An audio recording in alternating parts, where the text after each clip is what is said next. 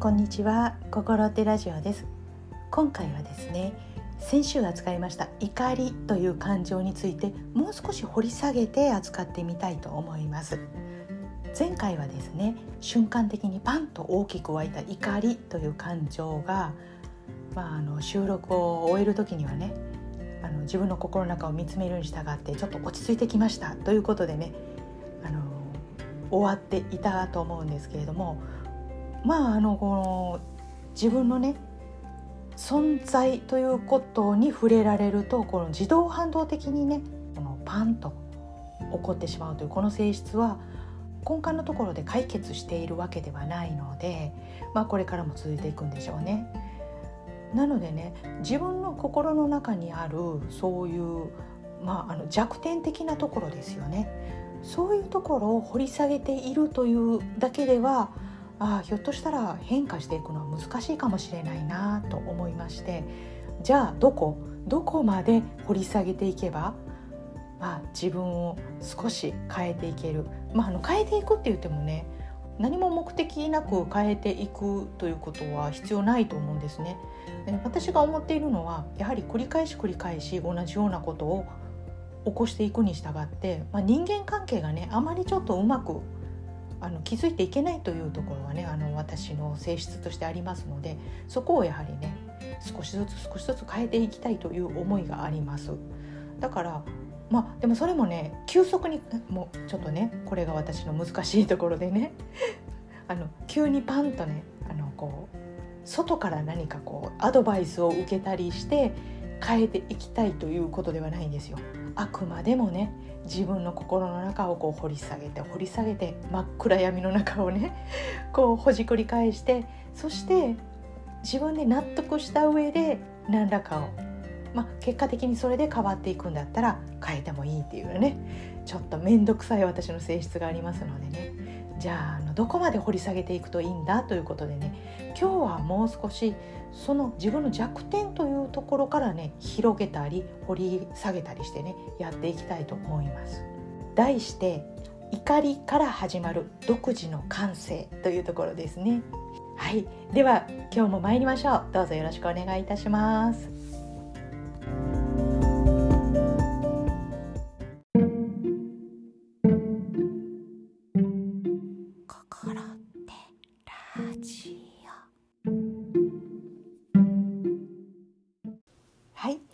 では今週のテーマ「心手ラジオ」も第27回になりましたね。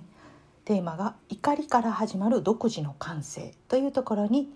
進めてまいりたいと思います。でねあの怒りをなぜ2週続けて扱おうと思ったのかというところなんですけどねあの前回ねあのお仕事の相手に対してパーンと怒ったでもああもうこれで引きずることなくあの進めそうだわということでね 前回終わったと思うんですけれどもで実はねこの起こったのがあの金曜日だったんですよね。で相手はねあの、まあ、企業会社宛てだったので、まあ、土日が大体まあお休みですよね普通のね会社が。で土日は何もできずでそこで収録をしたわけなんですよこの「心ってラジオ」をね。で、まあ、月曜日にね、あのその相手方に連絡しようと思ったわけなんですよね。その怒りじゃないですよ。そのちょっともう仕事がねやりづらいのでちょっとどうにかならないだろうかということでね。でまああの土日は収録をして落ち着いていたんですけれども、まあ、あの日曜日の夜から月曜日の朝にかけてですね、まあ、あのコミュニケーションをしないといけないというところになってやっぱりねこうなんどういう感じですかね。ぐぐじぐじぐじぐじとね。もうこのお腹の底からねぐじぐじとこう湧いてくるようなねこの気持ち悪さ。まああの瞬間的な怒りではないにせよこの気持ち悪いね。気が重い感じがね あるわけなんですよ。でそこでねああもう何ら私解決していないじゃないかとね自覚をせざるを得なかったわけなんですよね。だからね怒りは感情の表面的な薄い層っていうイメージを持ってそれをペロンとめくると下にねあの自分の小さい時からこう積み上げてきた自分のあの弱点というんでしょうかねまあ、言ってみれば世の中を勘違いして見ているような自分の観念的なところですよね。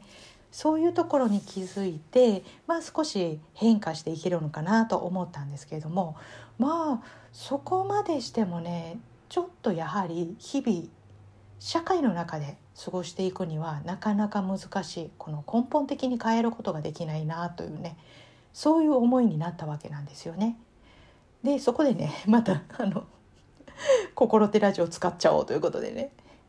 よしもうちょっともうちょっとこのね真っ暗闇の中をねほじくり返してみようというね気持ちになったというところになります。まあこのこのやり方がねどうなのかあの前回のねこの番組紹介のところでこれをあのセルフカウンセリング的な心の動きという言葉でね表現してみました。まあ、でもだからといってね万人に共通するやり方かというとそうではなく、まあ、あの心の中をね見つめたいと思っていらっしゃる方に何らかちょっと参考になればと思いましてまああの最適なやり方とは思いませんけどねもう毎日毎日ね心の暗いところをね見つめているわけですからこれは私の趣味なので 仕方ないんですけどもね、まあ、一緒にね、あのー、心の中を見つめていければ心模様をねこのご一緒にこのなんか眺めていければいいなと思っています。でですねまああのこの気持ち悪い感情をね相手へコミュニケーションしないといけないわけなんですよね。まあ、ただこの大きなね瞬間的に湧いた怒りはもう収まっていますのでさあ何をコミュニケーションしようかというところですよね。だから自分の心の中をこの相手そのままこの誠実に出そうとした時に私とても怒っているんですっていうとねそれはもう違うので嘘になりますね。であの自分の存在を軽く扱われたという思いについてももうちょっとねあそれ違うかったなという気づいてますのでねそれも間違いになりますだからそこをコミュニケーションするのはね違うというのは自分で分かっているんですよだからきっとね相手にコミュニケーションする時にもう一律ねこの例えばですよこの軽く扱われてる私のことを軽く扱ってるでしょうバカにしてるでしょうというそういう思いはね全てこう取り外した方がいいんだなというそういう気づき方はしましたね。じゃあそれを取り外した時に何というコミュニケーションするんだろうかというと、まあ、仕事がやりにくいということを相手にコミュニケーションするんですよね。まあ、しかしね、まあ、大人なんでねやりにくいって言われてもねじゃあどこがどんな風にっていう具体的に言う必要がありますよね。まあ、そこのところでね今日のテーマあの独自の感性というところに結びつくかと思うんですけれどもそれをね後半でもっともっと掘り下げていければと思っています。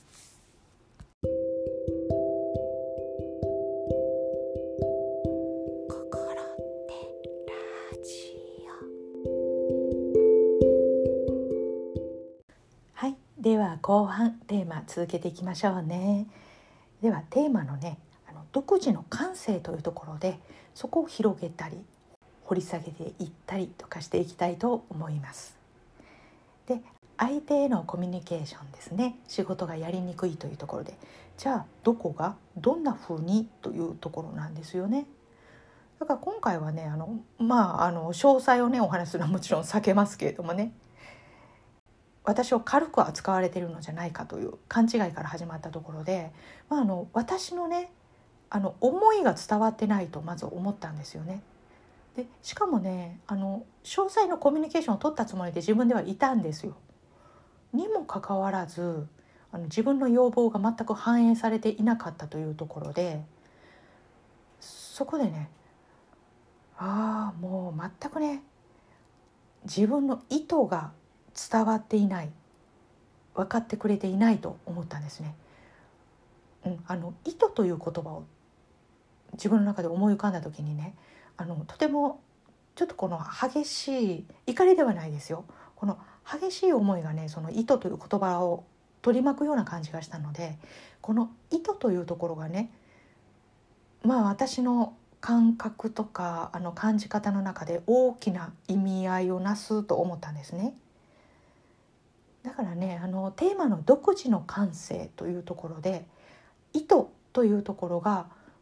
私の独自の感性を表すというところで重要なキーワードになるのではないかなと思ったんですよね。だから意図という言葉の中に感性が詰まっているという感じですね。でまあ、考えてみるとねこれ私だけのことではなくもちろんそうですよね。こうお一人お一人の中で通常はね普段は特にまあ無意識に日常をね淡々と過ごしているわけなので私の意図はとかってね思いながら過ごしている人は少ないと思うんですけどもでもそれぞれの方がそれぞれの、まあ、意図を持って人生を歩んでいるわけで、まあ、だからこそぶつかったりとかすれ違ったりね誤解が生まれたりとか、そういうことをするんだろうなと思いますと、まあ、それは理にかなっているのではないかなと思いましたね。でその私の意図という中には何が入ってるのかと言いますとあの仕事する上でということに戻りますけどねで意図の中に私があの仕事をする上でいつもいつもね相手に提示しているのがまああのこの社会でおかしいと思うことですね問題意識というところです。だから社会に対してねイエスマンではいられないというところを必ず相手方に対して提示をする、まあ、それが私の仕事のやり方ではないかと思っているんですね。うん、これもねいあの今ねこう喋っていてふっと思ったんですけどねもうそりゃそうですよね。でもしね他の人が考えたこともないような問題意識を提示するとしたらあの他の人が聞いたことのないコミュニケーション聞いたことのない言葉で私がまず提示するのだとしたらまあそんな1回や2回でね分かってもらうなんてそれは無理ですよね。うんとするとね私が一番大事にしている意図を相手方が分かってくれないというのは無理がないというような感じがしますよね。とね今喋りながら思いましたね。で私はねその意図が私の中でもちろん人生の中で当たり前に思っていることなのであの当たり前に相手が理解してくれると思うんですけれどもまあそれは理解がされないんですよね。まあ、大体あの誤解から始まりますそうですね今まで怒りまくっていたので大体分かってはくれなかったわけなんですよね。で私もコミュニケーションを途中で諦めてしまったりとかね関係をもう壊してしまったりしていたのでねうんそうだなと思いましたね。だからね私の独自の感性というのはその意図というのがあって意図の中にその社会への問題意識というのがあってそれをこの相手方にコミュニケーションしようとしていてでそのコミュニケーションはもちろん相手にとっては初めて出会うようなコミュニケーションであるので、まあ、そんなに初めからわからないというのは無理がないということなんですよね。とすると私がこの意図をコミュニケーションすることをもっともっとこの磨いていかないといけないというまあそこに限るのかなと思いましたね。だからねこのそうですねあの怒りはとても気持ち悪い感情ではあるんですけども大いに怒り大いにおかしいと思いで大いに自分の意図感性を磨くというところが、まあ、私にとってのできることということになりますかね。まあ、綺麗に落ちましたけどね今回。このような流れになるとは思わなかったんですけれども、まあ、それが私のやるべきことかなと今思いましたね。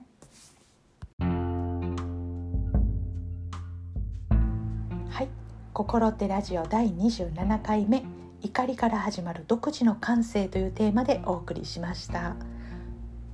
そうですね。怒りからお話が始まって独自の感性ということでね、うん、あの意図という言葉をあの今回ねテーマにしようということまではね思い浮かんでいたんですけれどもそうですね自分のすべきことというところまでたどり着いたということでね、うん、それも意外な流れでしたね。不思議ですよね。で大体ねあの私の場合ですよ。大きな感情がパッと湧くとですねまあ何らか相手のせいにするというね心の動きがあるんですよね。まあ、自分のせいということはもちろん思いたくないのでね。でもこのようにね自分を掘り下げていくと自分がすべきこと自分ができることそれをしていないがために起きているということがね今回明確に分かりましたよね。とても細かいね作業になると思うんですよ自分がやっていくことってね。でもまあそこまで見ることができてよかったなと思いますね。でもねにしてもねうん社会っていけてないなって思うね 思いがあるんですがそれはまあ私の独自の感性問題意識というところになるかと思うんですけどね。はいそんな時間でした。皆さんはどんな体験でしたでしょうね。はい。それではね心手ラジオではお便りを募集しています。ご質問やご感想などどのようなことでも結構ですのでメールでお寄せください。番組詳細にメールアドレスを記載しておりますのでそちらからお送りいただければと思います。では来週金曜日もまたぜひお会いできればと思います。心って浜田亜希でした。本日もありがとうございました。ごきげんよう。